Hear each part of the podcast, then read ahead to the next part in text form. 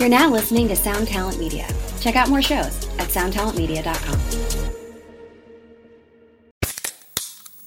Hey, what's up, everyone? I'm Matt McGachy, the vocalist of Cryptopsy and the host of the Vox and Hops Metal Podcast, where I sit down with fellow metal musicians. We talk all about their lives and music while sharing killer craft beers. If you've ever wanted to sneak backstage and share a beer with one of your favorite musicians, well, Vox and Hops is the podcast for you. This week on the podcast, I had an amazing conversation with Morgan Lander and SJ Jones about Kitty Pig. There is this episode and over 450 other ones to help you enjoy life, metal, and craft beer. So what are you waiting for? It's time to become a Vox and Hops head. Cheers.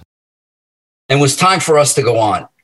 And when we came down and we were standing in our on position, we were at the sides of the stage, and Brian May walks up and gives us the most unbelievable introduction. And we didn't really know until we were going on what he was going to say. And he went on and he said, These guys are real friends. Uh, he- and more than any other group on this planet, the guys that understand what Queen have been about all these years and what Freddie's been about all these years. And, and then he went on to use our individual names and, and, and say, please welcome Paul, Pat, Nuno, Gary, Extreme. And the place lights up. And I got to tell you, I, at that point, we were playing in arenas and stadiums four nights a week. And it was like having breakfast. It was like we were doing it every fucking day. Now I was fucking nervous. Ladies and gentlemen, I hope you're sitting down. And I ask you to please breathe in through your nose. Now count to three, two, one. Now out through your mouth. Three. This is so uncomfortable. This is too zen for you. Now remember, remember, the whomping noise is the nitrous. Womp, womp, womp, womp. Welcome to 2020. I am Benny Goodman. and also huffing nitrous with me are my cohorts in crime, as Siobhan has dubbed me as saying, which is probably a thing that I talk about because I say, here's the thing, and then it's never a thing, it's multiple things, it's hyperbole, as she's actually also dubbed it. Siobhan Cronin. Yo, And then we have Cory Paza. Oh, that was that was really just a glowing introduction. I refrain from any base speak. I appreciate that very much. So this week we have honestly a guy that's so ridiculously incredible and integral to the music industry as a backbone to a drummer of a multi-platinum band to the manager behind some of literally the biggest people in the world like from Joe Perry of Aerosmith to Johnny Depp like the guy from Pirates of the Caribbean that guy um, he has been uh, working with the new kids on the block and the Backstreet Boys to the Smashing Pumpkins. It's kind of crazy to, to Irving Azoff, who helped make the Eagles. The guy is literally a walking chronology of music history. And let me tell you, and his name is Paul Geary literally will give you the chronology because if you go chronologically, like by the time codes on this episode, you will hear sequentially because he stops my Yeah. train of thought from going everywhere, like a Pulp Fiction movie. Like Quentin Tarantino is like pretty much going "fuck you," like you're not going to get it ever. This is the unofficial but incredibly detailed autobiography uh, narrated by himself, Paul Geary. And he leaves no stone unturned in all of these stories. I mean, literally from start to finish, every detail, everything, every thought process. It's a really jam-packed episode with like everything you would want to hear about this this history. Yeah, so check it out. This is part one with Paul Geary.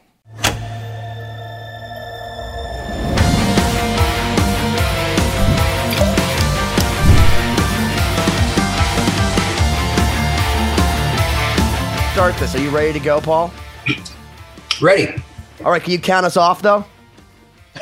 Count you off. One, a two, a one, two, fuck you, go. All right, we're here in 2020. I'm Benny Goodman with my cohorts in crime, virtually and literally assaulting you in the eardrum range. Uh, first and foremost, ra- ranging in at about 40 to 100 hertz, we have Cory Paza. I get, I get to go first this time? Lucky me. Only because we we want we want to we want to continue to internalize that Siobhan should go first. so that when she introduces herself, that she also introduces herself first because she's a lady. And that said, she's a lady. Siobhan Cronin. Hello. And then I know you guys are all waiting for the waiting for the punchline, which I already fucked up. And he counted us in. One of my favorite people on this planet, one of my best friends, one of my biggest influences as far as musically, and certainly a guy I have learned so much from in this music industry. Give it up for the legendary Paul Geary. Woo. That's what you guys are supposed Yay. insert Foley sound here. Yeah, we'll, we'll put some applause in there. Paul, how are you? I couldn't be better. That was a great answer. That's Yeah. great. You're so positive. Most people are like, fuck this year. I hate it. Today sucks. yeah. Well, it looks like there's a light at the end of the tunnel here, and I, I think we all kind of knew, I you know what was going to happen eventually, and seems like it's working its way through now. But it's all good here. Yeah. Well, so what? No, go well, I was gonna say one of my favorite things for 2020 when when I first realized that maybe there was a silver lining in this giant shitstorm was um, the first one of the first people I had I had seen uh, when everyone had gone into lockdown was Paul. He flew in, had to deal with some uh, some business stuff, and um, he was like, Betty, the beginning of the year, Godsmack, who he manages, by the way, just a little band from Boston. Unlike uh, many other little bands, maybe like Aerosmith or Extreme or the band Boston from Boston, all of whom Paul is friends with. But Godsmack had a giant stadium tour set for this year. Do you know how that went? Not so good. Yeah. But Paul still had a smile on his face. And what did you tell me, Paul? What did I tell you then? Then, why things? I'm sure things have changed, but then, Yeah. Uh, yeah. Well, look, I, this has been tremendously tough on everybody. I, I mean, early in the year, around that time, I, who knew? I mean, I, I'll never forget. It was Friday the 13th, actually. It's March, Friday the 13th, when we all heard, Oh, you know, God. that, Yeah. that, that you know, you got to let your employees go home. And we all sat around going, what does that mean? You know, like, and, and, uh, for month, you know, this went on for a while, you know, once we all went home and everybody thought, oh, okay, well, whatever this is about, you know, after a month or, or more, you know, we'll get, we had to figure it out and we'll get back to it. Um, clearly we all know today, but at the time, uh, who knew that, you know, I remember hearing people say, oh no, this is going to go on till June or even July.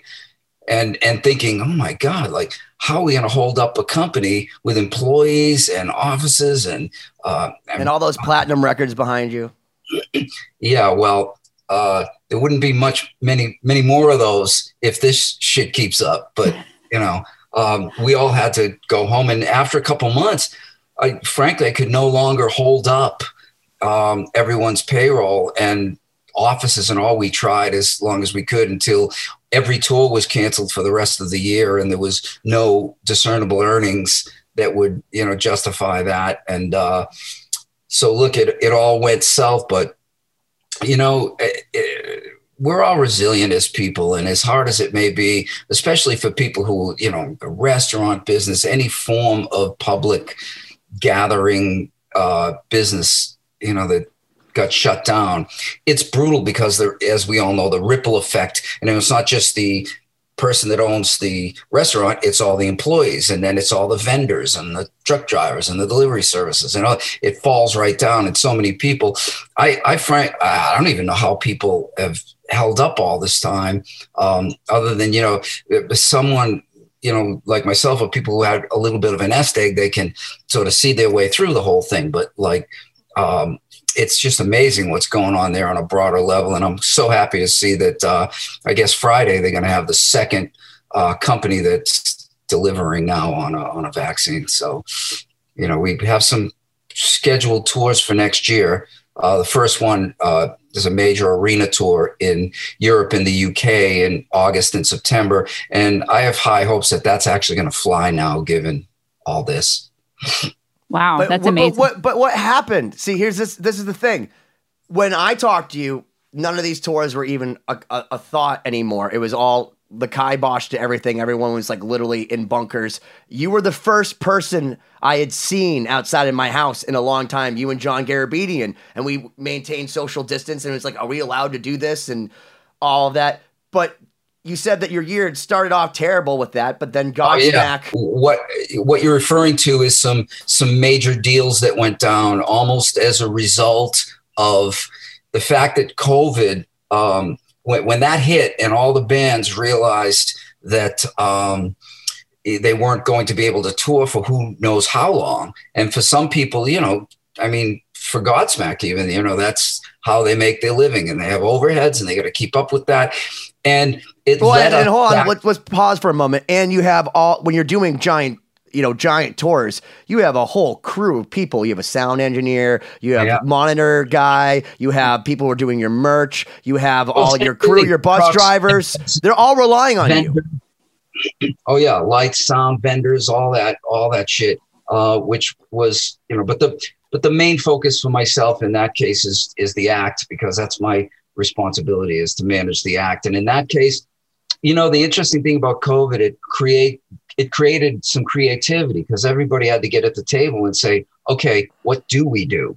You know, and that led actually to making some creative deals that you were referring to that um, changed the whole year for all of us. Um, and and that was just a matter of moving toward what what assets do we have, and then you move away from touring and into publishing and uh, masters that maybe you have some ownership of and so forth. So a lot of deals ended up going down because of COVID and to hold people over. And some pretty major deals went down as, as a result of that. It's interesting as we all see how businesses were all crushed. Other businesses were actually helped by it. We saw how streaming went through the roof, and you know Netflix doing better than ever, and you know other you know Disney Plus coming up, and Hulu, and all the rest of them that we're accustomed to watching. All those stocks went through the roof, and there's so many others uh, Amazon, delivery services, food, all, all that just went up so high that that created opportunity in itself. Uh, and so for us, um, owning streaming rights, that's where you would go. Okay, now our streaming rights are suddenly so much more valuable than they than they were before COVID hit. That maybe it's time to do some deals in that direction. So and did, uh, did Sully ever walk into an office and say to you, like, you know what? Can't we just like do this in people's living room through their stereos and make money? Like without having to do any of that? And like just no, not really. people- With Godsmack, I'm just kidding. uh, I don't know. With, with Godsmack, they were at the end of their two-year gigantic run, coming off of When Legends Rise album, and uh, they were going down for a break anyway to make a new record, so that worked out perfectly. But just you know, getting back to what you were saying, you know, as far as I can go is to say that there were opportunities for selling streaming and masters and so forth, and that that uh sort of set everybody up to weather this uh, nicely. And so for me personally, it turned into a great year um, monetarily. Um, but for so many people, that's just not the case. Yeah, Yeah. it's, it's kind of crazy how uh, an event like this can really tilt the scale one way or the other. The the three of us, obviously, we created this podcast because of everything that's going on, and we're all Well, fortunate that, that we essentially live in studios and don't go outside, anyways. You know, even before everything happened, so it didn't affect us as much as it could have affected some other people. Siobhan obviously was in the middle of Russia uh, on tour and had to. Because she's a rock star. Yeah, 'cause she, she actually leaves the uh, the studio every now and, And then. by the but- way, just as a side note, Paul, I don't know if you're aware of this. Have you seen the show The Queen's Gambit? You know, I just started watching it last night. It's a good show, right? It looked great. I saw one. Okay, no, hold on, but but pay attention now because you're going to be much more interested. So Siobhan calls me like, you know, because Netflix says you should watch the show. It's popular. It's blah blah blah. blah. And I had seen the show, The Queen's Gambit, and I'm like not interested. And then Siobhan calls me and goes, "Yeah, one of my friends, like he uh, composed stuff for like a Netflix show. Um, it's called The Queen's Gambit." And I play pretty much, um, well, the solo violin. Like a lot of the vi- a lot of the violin is me. And I'm like, what? And then I go, and I said, you know what, Siobhan? I bet you now my sidebar had heard her.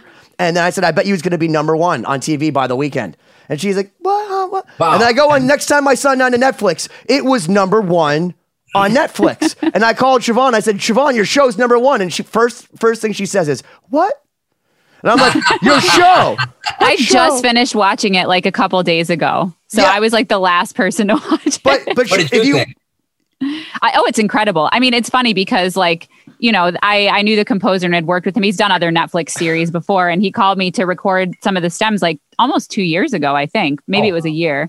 But you know, at the time he was like, Oh yeah, it's gonna maybe be the show about chess. And like I saw some of the like, you know, he'd had the screen with all of the like clips, but it hadn't been like fully edited yet. And then I didn't hear anything about it. And then I'm like, wait, is this the same chess show that he was talking about? And then he calls me, he's like, Yeah, you're in the credits on the Queen's Gambit. And he like sent me a screenshot and all this Oh, stuff. so great. And Yeah, it was it was oh. really cool. So I didn't realize it would be such a big hit, but I mean, it's great that it is. yeah, Yeah. so I'm- I'm- Siobhan's well- now a, a Netflix star too.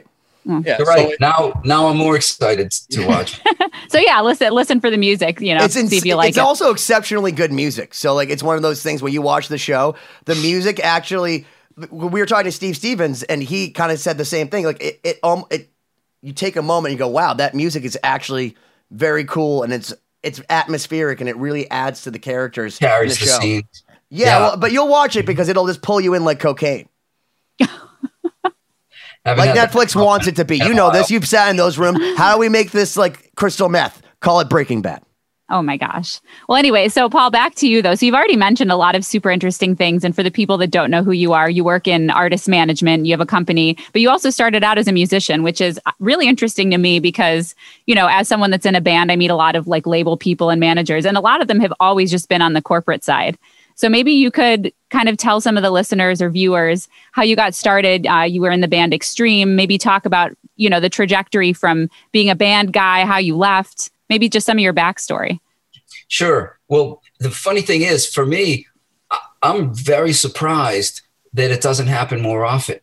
Like I kind of kind of see. Well, you learn so much. One learns so much um, being in a band about all the rest. Like for instance, for myself, I grew up. I, I was born in Medford, and um, you know, I I grew up there, and you know, in the '70s when I was a teenager, and Aerosmith and Led Zeppelin and and Pink Floyd, they were all putting out current records, you know, like new records. And I remember back then being so enamored with. I mean, back then in the the every week, uh, a record we know today to be a classic. You, you know, was coming out. It would be uh, Dark Side of the Moon, and and a week later, you know, Aerosmith Rocks would come out, and you know, a week later, you know, Led Zeppelin, you know, live, you know, came out or, or the Led Zeppelin movie.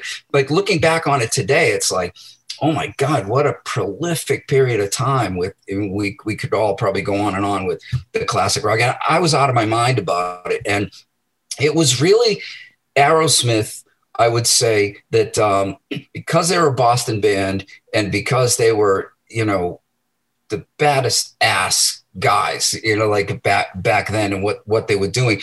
I was so enamored with it that I uh, I managed to, you know, we we were poor like like most people were back then, but uh, you know, my mom did manage to get me a set of drums, and um, I was I just played, you, you know, I'm dating myself, but you know, my parents had like one of those turntables that was inside your TV. It was like a console thing where your TV was there and you open the top up and there was a console with a, you know, so I would play these albums and desperately play it as loud as it could and desperately try and keep up with it on the drums, like many musicians start. And uh, I was just so passionate that I think it saved my life because otherwise, I mean, I, I dropped out of high school to join a band, you know, and that could have been a complete and utter disaster, you know. But uh, what saved me, and what I'll say is that I knew what I wanted, and that was it. I I was doing that, you know, and you know, many people feel that way, uh, you know, artists, and I, I find that it's almost invariable, you know, the artists that actually go further and get further are the ones that are most passionate and most committed. And I certainly was that as a young guy. Anyway, you know, forming bands locally with friends in the neighborhood garages and doing all that. I, I was, um, I'd say 18 or so when uh, I was rehearsing with my a couple friends in my garage. We were playing cover songs, you know, and, and Gary Cherone walked in the garage. He knocked on the door and he was a neighbor from a block over. Um, and uh, he told me he wanted to be a singer and he sings at home and he wants to do this. And, and so I invited him in and before you know it, you know, he and I were playing together, um, playing Aerosmith songs and, you know, all Led Zeppelin and whatever we could do.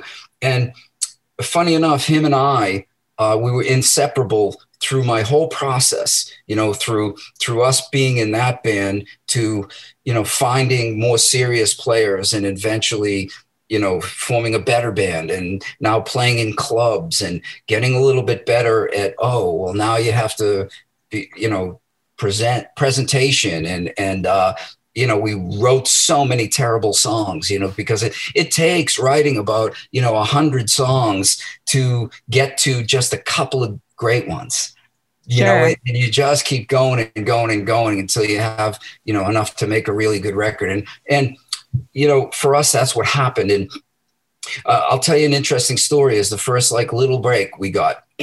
We were called the dream. That was the name of our band. And we were playing from you know 1981 to about 1984 in clubs under that name. And what happened at the time it, was really strange because we were getting a little bit of momentum and starting to draw crowds locally. Um, and one day uh, uh, a, a, woman who worked for us back then I should credit her her with this. As she noticed in back then, you had TV guides to tell you what was on TV, like this little thing that came to your house, this little like paperback thing, and it was showing all the new season shows. And at the time, um, it showed uh, a new sitcom on CBS called Dreams, starring you know a brand new young star named John Stamos. Uh, and we were going, wow, that's really weird. That's dreams. It's just like our thing. And it's a band trying to make it. It's a garage band trying to get off the ground. It's all just oh, like wow. us, you know? And well, we noticed that. And, you know, uh, a minute later, um, trying to remember what went down here. We, you know, we, we started to think about the, um, if our trademark would hold up or any, anything like that. And we hired a lawyer, and a call came in, and it came into the hotline. Like we used to have a call set up so people could call and find out where we were playing. And it was an attorney. And he, the attorney, wanted to offer us $5,000 for the name The Dream because he represented a band. Um, he said that, that uh, wanted to use the name and had been using the name. Um, and we said, well, you know, we we have been doing pretty well with it. We're making a couple grand a week, and you know, in '82 or three or whatever that was, that yeah, was great. You know, we were, dude, we, that's more money we, than Corey and I have ever made. well, we were we were all still living at home, you know, and it was like beer money, you know. that And so anyway, we turned it down, and the guy calls back, and he offered ten grand, and he calls back, and he offers fifteen grand, and now we're starting to go, what what's wow. going on here? Like, why just find another name? I mean, it's not that that much. And you know that that's actually when the TV guide came, thing came out because we had called them out on it and said, "Hey, maybe we both have a problem here because you know this."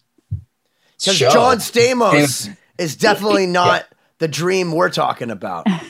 Even though many yeah. women across the world probably disagree that he was the dream.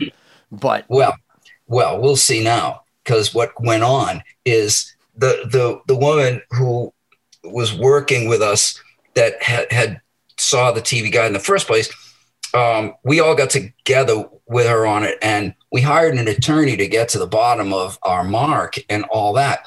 And when the guy called, and the attorney called him out on it, he said, okay, look, I work for CBS. I've been contracted by CBS to clean this stuff up. And uh, we want to buy the trademark. We think it's easier that way because Otherwise, we still think we can use it, but we will have to, if that's the case, uh, you know, file because you guys would have to prove that you were using it in interstate commerce, not just Massachusetts. It had to be in a bunch of states for us to hold on to it.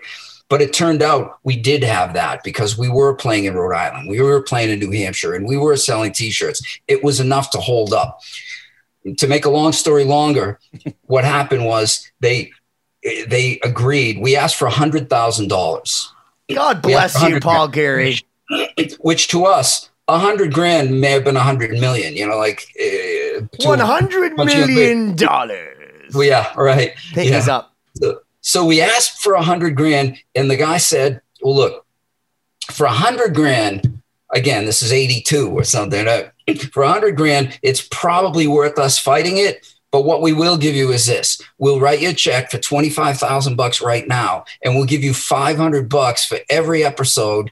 Every time an episode runs, we give you five hundred bucks, and if it goes into syndication, you get that too. So you know it would be exponential, like all the networks that would play it. Also. So we agreed to it. We sold the name The Dream.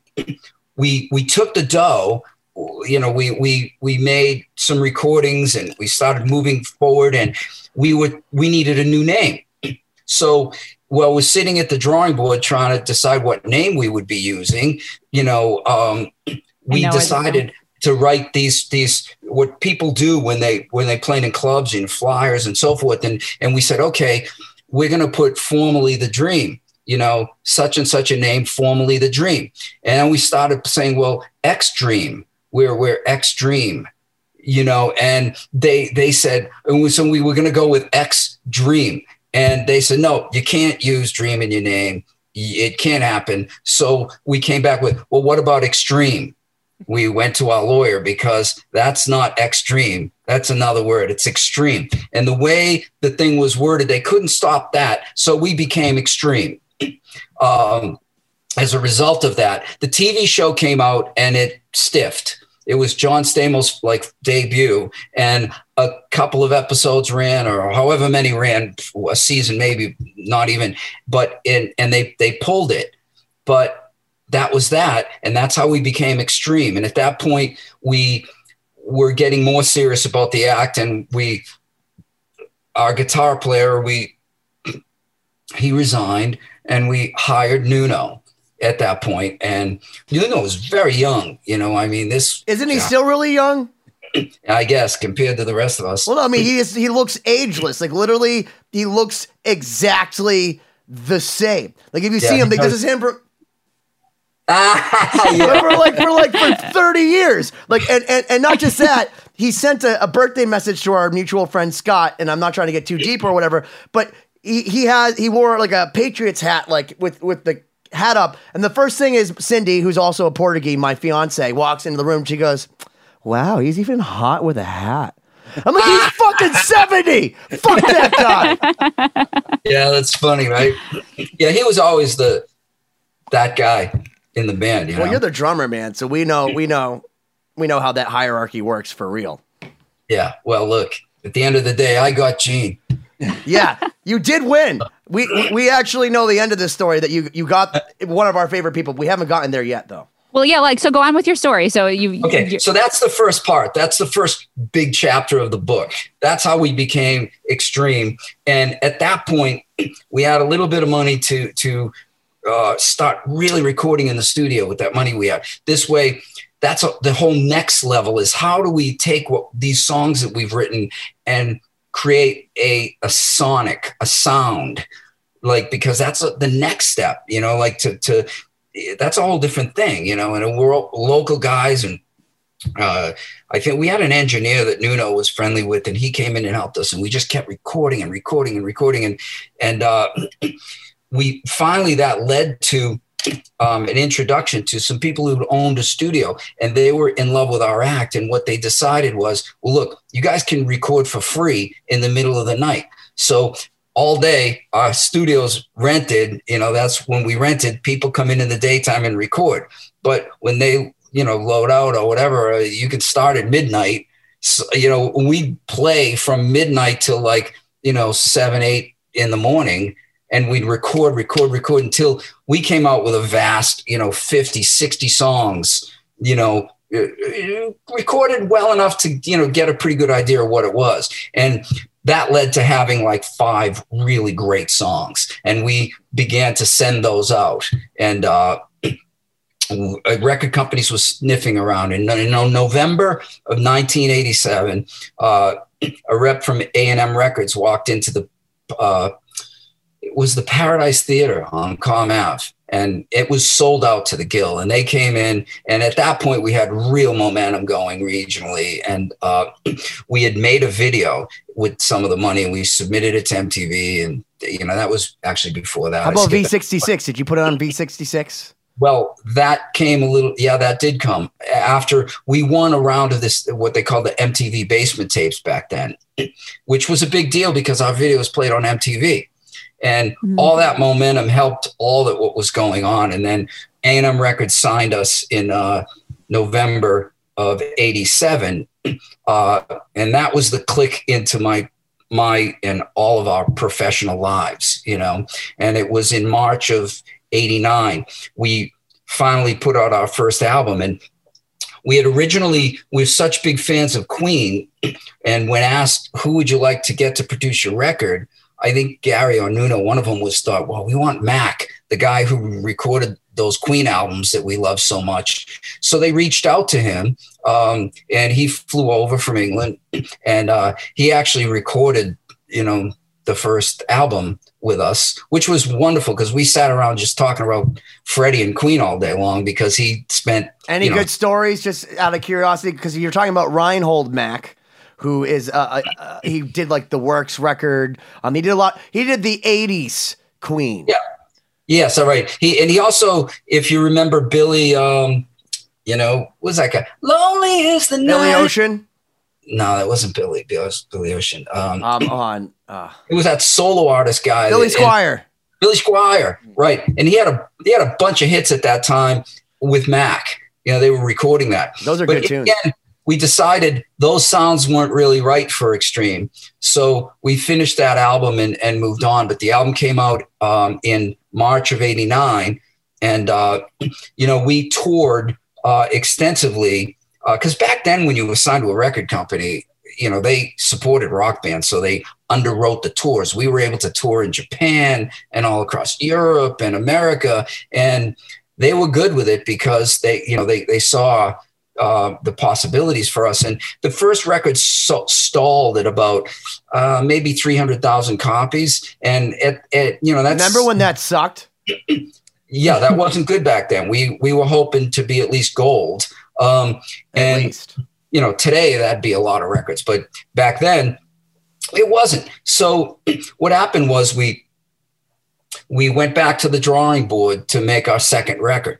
And by that time, we had been on the road extensively and we got so much more proficient as players and we spent so much more time together in hotel rooms around the world and sound checks in the buildings and all and being able to get it together which really was the the impetus of um, Pornograffitti, our second album.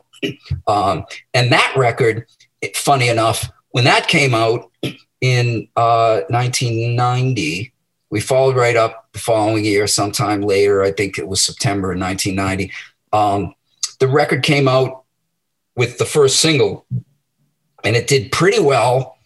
And the second single came out, which was a song called Get the Funk Out, which we thought you know, to this day, I, I look at that song as sort of if I had to pick one song that says that would epitomize what we were trying to do as a funk rock, funky rock band, that was it. I mean, it had that that bass groove, and you know, the guitar solo was insane. The the the chorus was hooky. Like the whole thing really really worked for us. And at first, it was a minor hit. It got to number ten um, in the top ten um, at Rock Radio. Got to number 10. Our record reached 300,000 copies and started tanking at that point. It was off the chart again. And we were like, wow, we, we, we were hoping to have a gain on this Get album. Get the fuck just, out of here. yeah, exactly. Just a bit more than 300. We just wanted growth, you know? So Get the Funk Out happened to be so more successful in Europe it was actually a dance club thing. People were digging it. We did a remix and like we went over to Europe um, at that time. And while we were touring there on the back of Get the Funk Out, the record company had called us and you know i think it was just before we left actually before we left for europe they they called us and said look the song get the funk out i mean more than words it's getting played on a midwestern radio station and people are calling for it and the radio station everybody seems to think this is it. It's not what you guys do normally it's a, an acoustic ballad but like it's really working. Should we do you want to go with it Hold on a second, but have the Goo Goo Dolls taught you nothing back in the 80s before that band happened? I guess not. I wasn't paying attention. But Join to, the club. To their, to their credit, the record companies, the record company at the time, A&M, they gave us the option. They didn't push anything on us. They said, you know, you could either come back and and we'll stick with it and we'll make a third record, or we could release this track and and see what we can do with it while you guys are off in Europe and we we were like, well, look, you know, it's it's our song. We like the song. Let's okay, go ahead. So they released it. We left for Europe to record, record to a tour on Get the Funk Out. And by about three or four weeks into that extensive tour, we were getting blow up phone calls that like radio was picking it up like crazy all over the place. And not just rock radio it's began to cross over to top 40 radio. I mean, you guys would know like kiss 108 in boston started playing it. And then suddenly it was a runaway hit. And by the time we got back um, from europe we were coming back to a whole different america. Because by that now we we had a a substantial hit record that was still growing. And i I want to say actually it was just before we came back to US, the US because we were in Scotland at the time. We were in with, with uh, Anne Marie Cronin. That's where my family's from. Ah, oh really? Yeah. Were you in Glasgow, Edinburgh? No, we were actually in um, Sherwood Forest. Okay. Is that, so was it? There was a Maybe. There was a hotel, and I remember seeing Sherwood or Sherwood Forest or, or nearby that. And uh, but we got the call every week. You know, I was on the phone with our manager at the time and getting the lowdown and the. So were you like the band manager within the band at the time? Because like you. Well, I was that from the beginning. okay, yeah. From from the time we were in garage because nobody cared. hmm you know you, you have to do it yourself you know? Um, but by the time we had a record deal and we began to tour then we went to new york to meet a manager. At least, at least i did. Maybe we all went. Out and we hired a guy um, to be to who knew what he was doing because i was still a bit green. I mean i knew what i was trying to do but there was a lot about publishing and records and deals that i didn't know i was still learning and but the guys generally to their credit, they trusted me to make all those decisions. Where we grew into that kind of machine where like Nuno would write the the riffs and the arrangements, and then Gary would write the lyrics, and that's just the way it was. Everybody had their lane, you know. So and no one wanted to do the other. I mean, I couldn't. I wasn't a writer to begin with. Um, Gary wasn't an instrumentalist, but he was a great poet and he just wrote lyrics and wrote clever lyrics and and Nuno wasn't a lyricist or at least not at the time and didn't want to know anything about what I was doing like so they just trusted me to do that and it worked out perfectly and that's why we I credit where why we became what we became anyway back to Scotland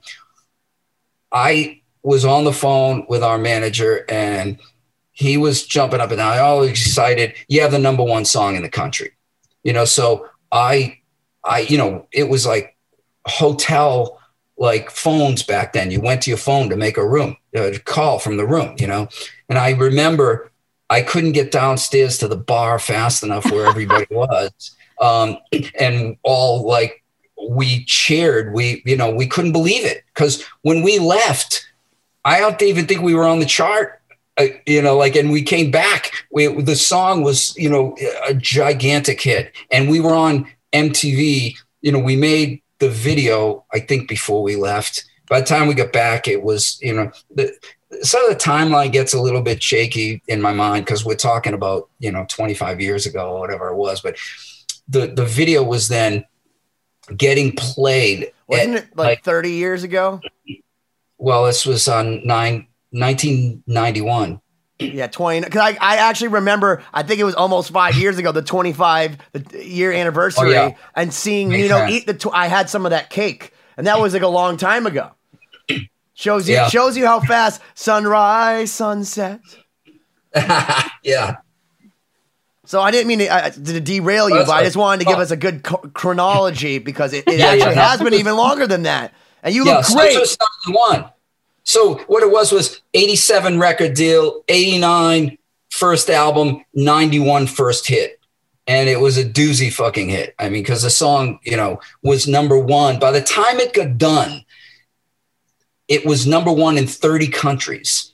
And at that time, we began to sell 120,000 albums a week. Remember, we had sold 300,000 total of our first record. Now we were selling 120,000 copies a week. And that didn't stop for about a year. I mean, we were just out there now touring. How many records has arena Graffiti level. sold, Paul? Total. You know, I don't know about today. At the time, we clipped about 4 million at the time that um, we stopped sort of paying close attention because you got to remember when that record came out, there was no sound scan. Oh, that's right. It's before the Nielsen sound scan. era, yeah that's so- so. so you the record company basically would tell you you know what retail what you See, did what you re- did is actually sold 20 million records, and then Don Arden came in and said, "Hey, yeah. you guys just did good. You sold four million, oh, four and a half million, four and a half million records." Yeah exactly. Well there was a lot of shenanigans back there. There's no question about it. But for us it wasn't about that anyway. Like we were now connected with the people and we were touring like every cycle we would hit you know somewhere around 30 countries or 32 Wow. countries. And uh it was the wildest thing to get off a plane in South America and Argentina and having a crowd at the airport like waiting for you to come through. And you'd have to be there were times like in Brazil where they had to take us from customs one at a time to our tour bus because once they opened the custom doors the people were there and they'd have to surround one guy, you know, with security and they you'd move through the crowd like that, put him on the bus, come back, get the next guy and bring us through. It was the wildest thing because we had gone from, you know, Medfed, one of those bands where, you know, people maybe heard of you, but not so much. And and then but at that point, everyone knew us and everybody knew that song. Well, hold on. Can- I, I do want to put an ellipsis in this because I, I want to say something. Who Sure. thought of getting a trademark for Dream? I was Because just gonna se- say that. That was so forward-thinking. The whole time, the whole time, I'm sitting there to myself like, we fucked up, Paul. With my own brother, we couldn't get the name Sinfinity. when we had Scott involved, like hundreds of thousands of dollars, and yet like he he filed for like ice skating troop or something like that on for a trademark. and meanwhile, you and Nuno are fucking 2020ing in 1985 John Stamos because you filed for a trademark and you did it properly. Can we please talk Well, this about was this? pre Nuno, wasn't it? Oh, it- Was this Yeah, before? yeah, that's, Yeah. Right, that's right. He wasn't in uh, the band. Yeah, No, no, but he- I was going to comment on the same thing. Yeah, that was incredibly forward thinking. Yeah, I mean, thought for a young person. Nuno was never in the dream. Um, we were the, in fact, extreme for about, I'm going to guess, a year uh, before Nuno joined the band. And another side note: in the height of the Dreams' career, before we we flipped and all that happened, we played. We opened for Night Ranger, we, who at the time had this hit called "Sister Christian," which Sister was Christian. uh, yeah that was that was a number one hit and we we opened for them at the orpheum it was the first time we ever saw like a seated audience with a you know like a concert proper rather than playing in the albeit the bigger nightclubs we were playing in clubs you know um and that was in 1984 and that was a different band that was the dream with me and gary and three other guys um and it was about uh two years later in uh eight no it was 85 that nuno joined and then in 86 pat joined and in 87 we got signed that was the sort of chron- chronology of all that Wow. So it was your idea to get the trademark, like when you first No, started the dream. No. I-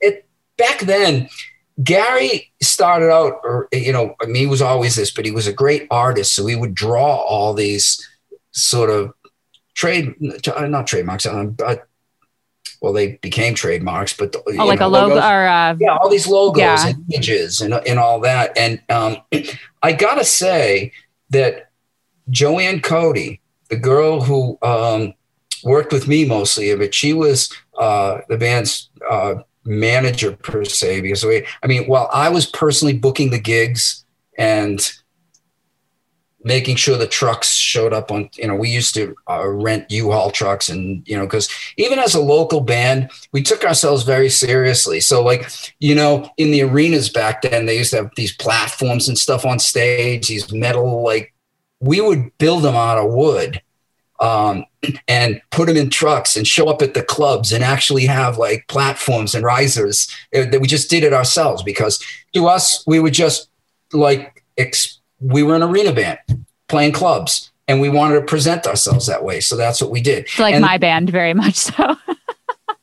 Yeah. A lot you of production. Yeah. Anyway i'm sorry. Go ahead. That's yeah, incredible because no, you, you need to present yourself how you want other people to see you you know like um, and at the time we saw ourselves as an arena band so we just like made ourselves be an arena band playing in clubs. So you know we we buy these things and we we not buy them we build them and come and and put them up. And so we'd rent a u-haul truck and we get that shit in there and we'd spend all our money you know doing that and keep enough money aside to pay for our rehearsal room and for us all to get like McDonald's or Burger King, whatever, at the rehearsal room so we could eat and play. None of us had jobs, and that's what we did full time. It was a lot of fun offshoot stories to that too, because our rehearsal space was in Cambridge. And at the time, Boston would rehearse in there, Aerosmith, the Cars. And I, I remember just Who? stopping to the band next door and it would be the Cars playing their first album and stuff in there. And I remember doing shit like poking a hole through the wall when they weren't there. And I'd come back and we'd be through watching the cars play some of these songs. And to to me, I, I it was like, wow, these guys are a real deal. They're like they had hit records, you know. And occasionally you'd see Aerosmith roll in, and Boston was there often. And we started. That's where everyone went back then, you know. Um, but I'm getting off off. Um, Were you ever like in the bathroom, like in like Ric Ocasek was like washing his hands? Dude, it's funny you say that. it's funny you say I that.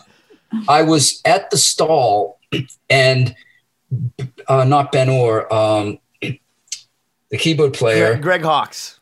Greg Hawkes, who I'm friendly with actually. Sorry, Greg, I shouldn't.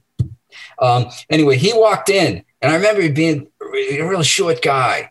Yeah, you know, like and uh, not that I'm a tall guy either, but uh, he came in and I was just almost speechless. I'm going, wow, that's a that's that guy, you know, like the, those, you know, because they were so keyboard heavy, you know, and all, all, all, the things that they did back then. And I, I remember being in awe of all those guys. And I remember leaving rehearsal when the cars was still in there, and I saw a Jaguar outside, and I saw a cassette tape that said the cars written in like magic marker on the tape and it was in the passenger seat with some lyric sheets sitting on the passenger seat with the with a cassette in there and I went man that's Rick that's Ric Ocasek's car and and that's so fucking cool you know? you still have the um, lyrics? Ah if I, had, I should have stolen them uh, dude you really should have. That would have been a way cooler story. Yeah no but you hooligan you know, the, the, the story really is that for me, I was that in awe, you know, like of every, of everything, of all of it. And that's, you know, an important part of getting where you're going is that passion and that awe, you know, but so fast forward, we're 91 now, big hit record, 92, we're touring in Europe, we're playing at this point in in big venues, we're playing in arenas. And while we were over there, uh, the guys were always talking about Queen in the press. Well, uh, Brian May showed up, um, and we were in awe meeting Brian, and he knew the band. He was he was into it. We asked him to sit in, and we played in London um, at the the big theater, the uh, Hammersmith Odeon, and we were there for two nights. It's a five thousand capacity venue. We were in there for two nights, and Brian showed up, and we played um, for an encore. We played uh, "Tie Your Mother Down," and Brian played guitar, and I was playing behind him going, oh my God, oh my God, I'm playing Queen music with Brian and he's in the front playing and the crowd went wild and we really bonded So wait a minute, him. were you guys like the original Foo Fighters? Because that's exactly what Dave Grohl did. And he acted like he was the first ever to do that, and that was so cool. But really, Oh. it was extreme saying, Hey, don't know anything welcome. Brian May to the stage in his hometown at the Hammersmith Odeon. I'm I'm just messing with you, but I just think to my in fact, I will tell one story that will bring it back to this. So Ah. you played the Freddie Mercury tribute concert. And well, that comes next. That's a year later. so should I wait? Oh wait. Yeah, let him let him continue with his story. Oh, wait till your love comes down. Well, at that point, we were really hoping to meet Freddie, you know, and we kept saying to Brian, bring Fred out, come on, bring Freddie out, both of you guys come out. And, and, uh, you know, it was after, it was during that period of time that uh, we got the word. Um, and he kept saying, well, he's not feeling well. He's, you know, saying that nobody told us what was going on, but, you know, he died. Oh, And when we came back to London, I, I think we were, for whatever reason, we were coming. Um, oh, I remember. We were playing at Wembley Stadium with with Bryan Adams. When Bryan Adams had that hit, "Everything I Do, I Do It for You," we had more than words. It was like that we both they were both gigantic hits. They were like the number one and the number two worldwide played songs that year. So we played at the stadium. It was, you know, 95,000 people, you know. And once we came there, um, we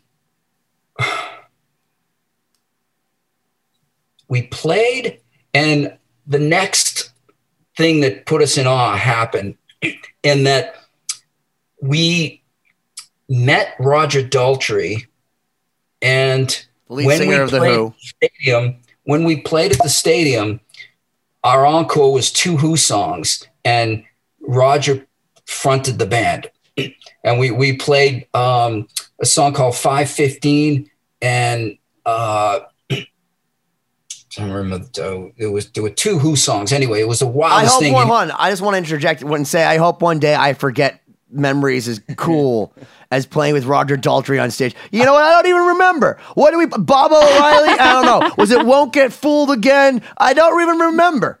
Uh, Freddie Mercury couldn't make it though.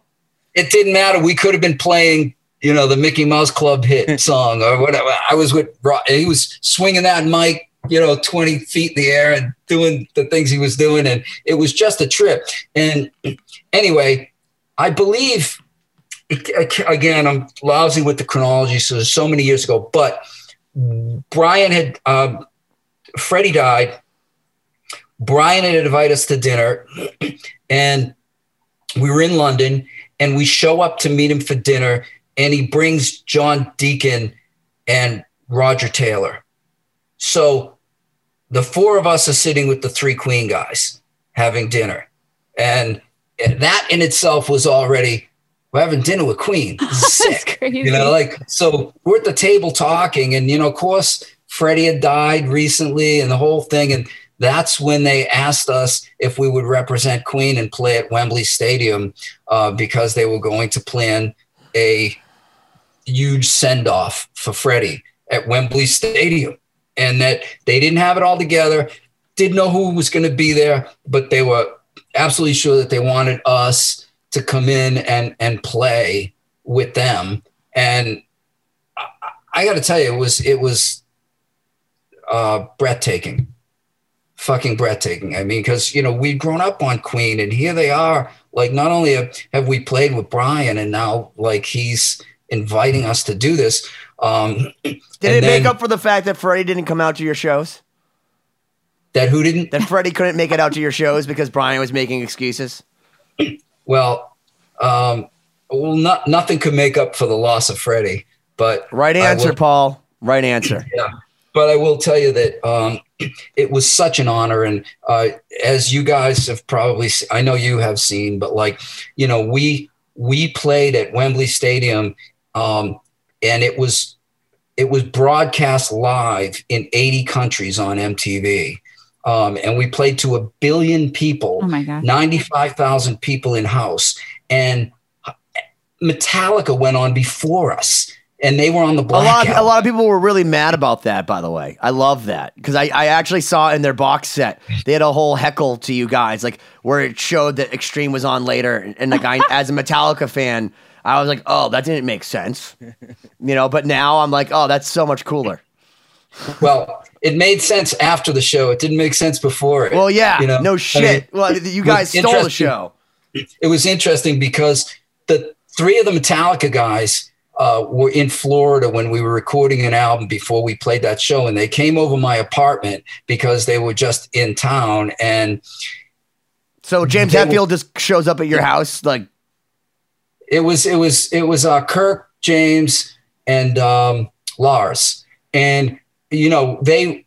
I think I was talking to Lars or whatever it may have been on the phone, and he goes, "Yeah, we're here too. We're you know, let's go out and do something. You know, let's have some drinks or whatever." So they came over to meet us, and we started to hang around. And we I don't know what we were doing, fucking around in in the kitchen of this little apartment, and but Hetfield you know, at the time wasn't as open and friendly with us. I don't know, maybe he, I don't know what. So he he's sitting in the living room and I was sitting at the table and Lars started heckling, going, Hey, what the fuck is this in London? You guys are going on after us?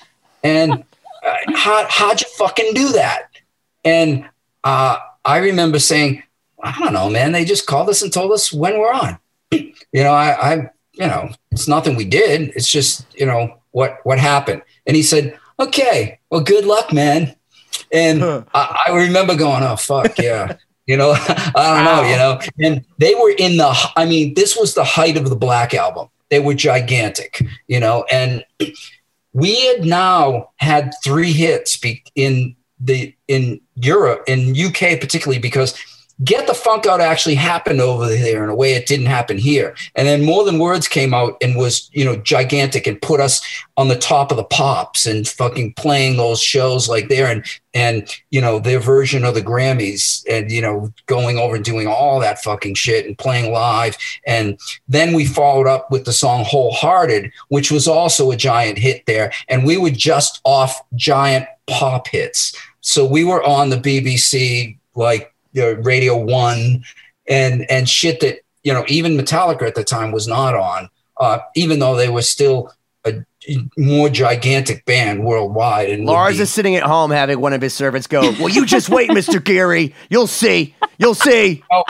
Well, they did show us because it, there's still a fucking stadium act, and you know we're not. So anyway, we went out together that night. I remember because and Hetfield. I remember he didn't really know the band very well, and I remember him like really paying attention to Nuno's playing and trying to figure out what he was all about. But anyway, we get to London. We're backstage. I have some of this on videotape. It's kind of fun. We're and now suddenly Brian gives us a lecture that, like, not a lecture, but a, like a talking to of like, look, we don't have enough dressing rooms in Wembley Stadium for like everyone to be satisfied because the star power was ridiculous. And so we said, Can we, can we can we drop the names because I don't Siobhan, like just out of Okay, curiosity. here's the thing. do you know do you It know was- this?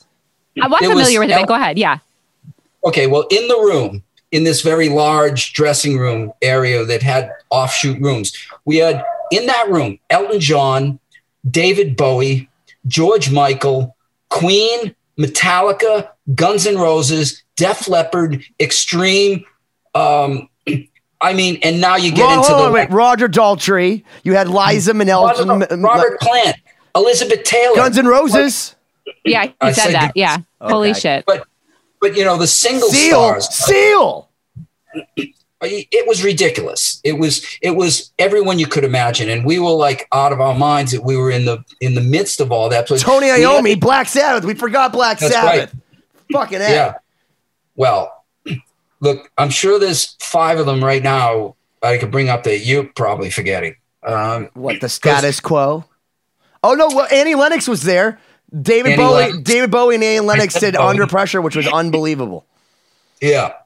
Anyway, it was a huge, huge event. And while we were rehearsing for it, we realized because here's where the, the magic happened.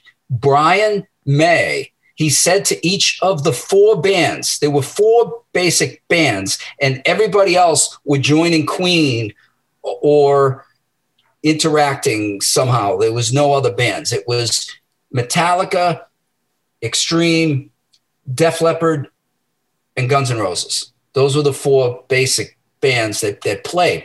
And what he did was he sent everyone everyone else's set list because he didn't want us all to play the same Queen songs. Because if we were going to play a Queen song in our set, we he wanted us to pick a different song because each everybody was going to play one Queen song, you know, amongst their own set. so once we got it and we realized, oh my God, so Metallica is only playing one, and it's um, Stone Cold Crazy. Not really a vocal song, and not really a traditional Queen song. Really, I mean, you know, what you think about Queen with the big vocals. Stone and- Cold Crazy, you know. yeah, exactly. Which worked out for them. And Def Leppard was playing one. I think it was, you know, We Will Rock You or something, whatever they decided to play. Basic. And Guns N' Roses, you know, there was no Queen really. And we were going, oh my God. And the light bulb went off. And Gary and Nuno, I want to say, came up with this medley idea. And we hammered it out that we were going to do the career of Queen in 25 minutes. You know, so the idea was I'm going to take clips, 30 seconds of, of each song, 20 seconds of this one, 30 seconds of that one. And we were going to somehow make it work because all the, the tempos were different. And we had to somehow smooth it so that it would come up and down where it needed to. You didn't have your Pro Uh, Tools with your click track being piped in. No, you really couldn't use a click track to that because it was too all over the place. I- I did use click tracks at the time. I mean, when you're in stadiums, the, the blowback is so big. Sure, yeah. And all you know that you you really need to be as a drummer. I use in-ear monitors, Paul. I wouldn't. I don't use that heathen shit. Yeah, well, that, they hadn't been invented yet, dude. You know, I've never played a stadium. All right, Ben, let him finish his story. Oh my gosh, it's so interesting. No, keep going. Okay, so we decided to do this medley, and we get there, and now the the energy is palpable. This is unbelievable. The whole world's there. Those MTV, all major news networks. You couldn't come out of the dressing rooms of that era without being converged on by the press. Um, and I remember even outside the music celebrities, like the Cindy Crawford walks up with a microphone, and it's like Cindy Crawford, what the fuck? You know, she was like, you know, the biggest supermodel of the day. You know, the cover of every you know magazine you could imagine. You know, she was it. and so here we are. We're up there. The day goes by. Metallica's going on. Um, there's some other funny stories that we can talk about offline one of these days. If um, you know, if Siobhan, you're you're ever around, maybe Ernie's or something. Yeah. You know, I'll I'll tell you some some of the really fun stuff. Um, but anyway, Metallica plays. The crowd goes wild. They're playing the Black Album songs, and they played the one Queen song. and it was time for us to go on. And when we came down and we were standing in our on position, we were at the sides of the stage, and Brian May walks up and gives us the most unbelievable introduction. And we didn't really know until we were going on what he was going to say. And he went on and he said, These guys are real friends. Uh, he- and more than any other group on this planet, the guys that understand what Queen have been about all these years and what Freddie's been about all these years. And, and then he went on to use our individual names and, and, and say, please welcome Paul, Pat, Nuno, Gary, Extreme. And the place lights up. And I got to tell you, I, at that point, we were playing in arenas and stadiums four nights a week, and it was like having breakfast. It was like we were doing it every fucking day. Now I was fucking nervous. I was walking out onto that stage with the coming at you know with that many people and the cameras and the you know because it was this concert was being viewed bigger than Live Aid. It was a billion people because Live Aid didn't have the technology at the time to reach what we were reaching at that point. And the nerve wracking part is that we weren't playing our own music. We were playing Queen music and we would the, the Queen's fans. And yeah, right. and the the three members of Queen are on the side of the stage watching us. No big deal. Right. It was uh, not to mention the other people just coming down to see what it was all about. You know, like uh, Bowie talking to Elton John, going, "Hey, that drummer's kind of cute." Yeah, dude, it was just the craziest thing ever. So, please, um, either Siobhan have have Ben show you this this clip. I mean, it's all recorded. You can see this. It's it's really well filmed, and you can see the whole thing on YouTube. Um, but we come out on stage.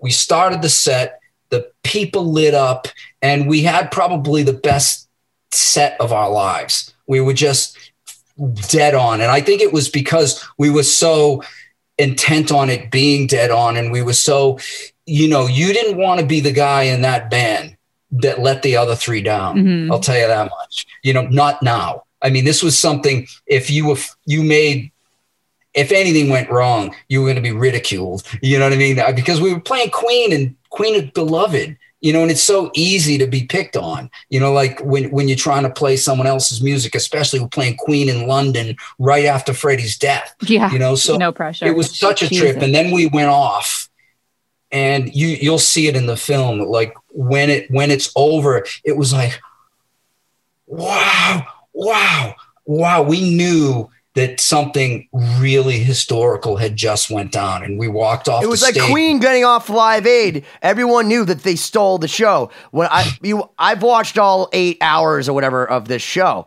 and there is no question in my mind because you see the lineup and like look Ro- roger daltrey with T- tony iommi really cool. Like everyone's awesome. I mean, there's some real highlights where you have like Annie Lennox and David Bowie doing Under yeah. Pressure, and you have obviously historically George Michael, uh, rest in peace, doing Somebody to Love. But you guys did a 14 minute medley or something like that, and people were moving, and uh, it, it, gave me flashbacks. I watched it actually as it happened, um, but it gave me flashbacks of Queen in 86, Wembley Stadium, because that Queen had a certain audience where they moved a certain way. And Gary yeah, yeah. and you guys were able to elicit that. And one of the coolest moments of my life was when we were at a birthday party for our friend Ernie Bach.